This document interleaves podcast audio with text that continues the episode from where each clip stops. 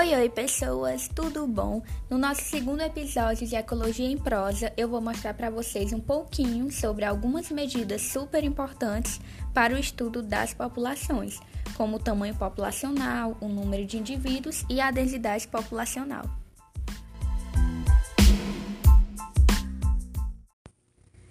Para darmos início aqui à nossa prosa, precisamos saber o que é demografia. Então, demografia é o estudo estatístico de qualquer população, seja ela humana ou não. E para estudar a demografia de uma população, a gente vai precisar saber algumas medidas de referência, em especial a densidade populacional ou simplesmente densidade demográfica. A densidade populacional se refere ao número de indivíduos por unidade de área ou por unidade de volume, se for o caso de espécies aquáticas.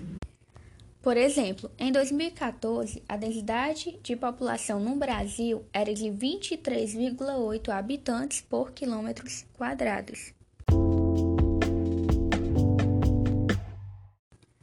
Tanto o tamanho quanto a densidade são importantes para saber a situação de uma população e também para fazer predições sobre como ela pode mudar no futuro. Isso porque populações maiores podem ser mais estáveis que populações menores, porque são mais propensas a ter maior variabilidade genética e assim um maior potencial para se adaptar às mudanças no ambiente por meio da seleção natural. E um membro, por exemplo, de uma população de baixa densidade, onde os organismos são escassamente espalhados, pode ter mais dificuldade em encontrar um companheiro para reproduzir do que um indivíduo em uma população de alta densidade.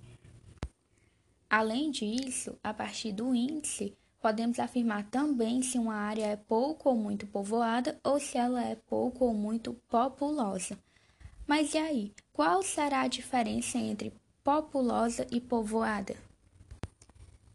Bom, quando dizemos que um lugar é muito populoso, estamos afirmando que esse lugar tem um número elevado de habitantes. Já quando dizemos que um lugar ele é muito povoado, estamos dizendo que há muitos habitantes a cada quilômetro quadrado. Outro fator que torna a densidade demográfica tão importante é que políticas públicas podem ser elaboradas em cima dela a fim de atender às necessidades sociais e econômicas de uma determinada população.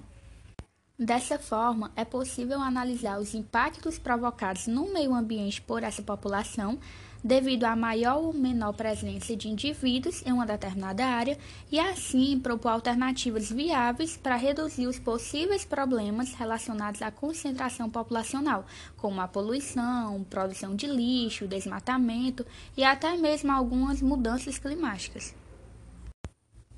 Além da densidade populacional, há outras maneiras de mensurar o tamanho da população. Alguns cientistas costumam estimar o tamanho de uma população ao pegar uma ou mais amostras da população e usar estas amostras para fazer inferências sobre a população como um todo. É o que chamamos de a parte pelo todo. Alguns métodos podem ser usados para determinar amostras de populações, os mais conhecidos são os métodos quadrante e marcação e recaptura.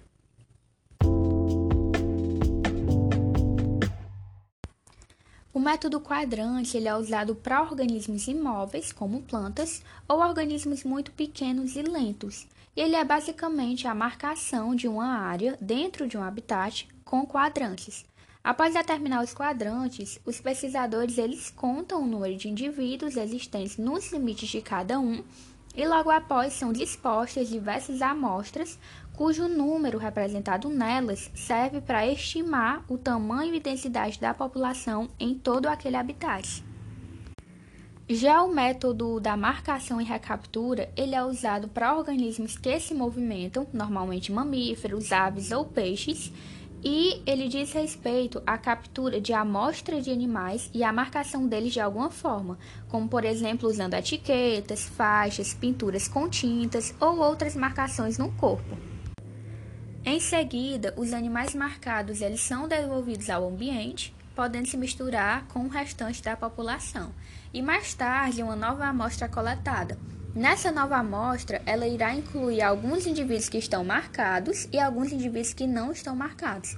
Aí, fazendo a relação de indivíduos marcados e não marcados, os cientistas eles conseguem estimar quantos indivíduos existem no total da população.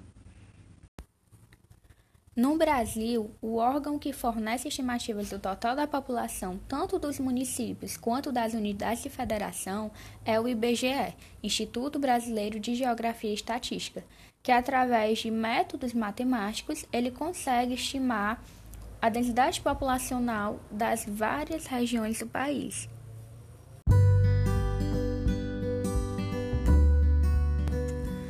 Bom, pessoas, chega ao fim mais um episódio de Ecologia em Prosa, um episódio bem conceitual, né, que é justamente para vocês conseguirem entender um pouco como ocorre ou como é calculado ou estimado o tamanho das populações. Eu espero que toda essa questão tenha ficado clara e até o próximo episódio.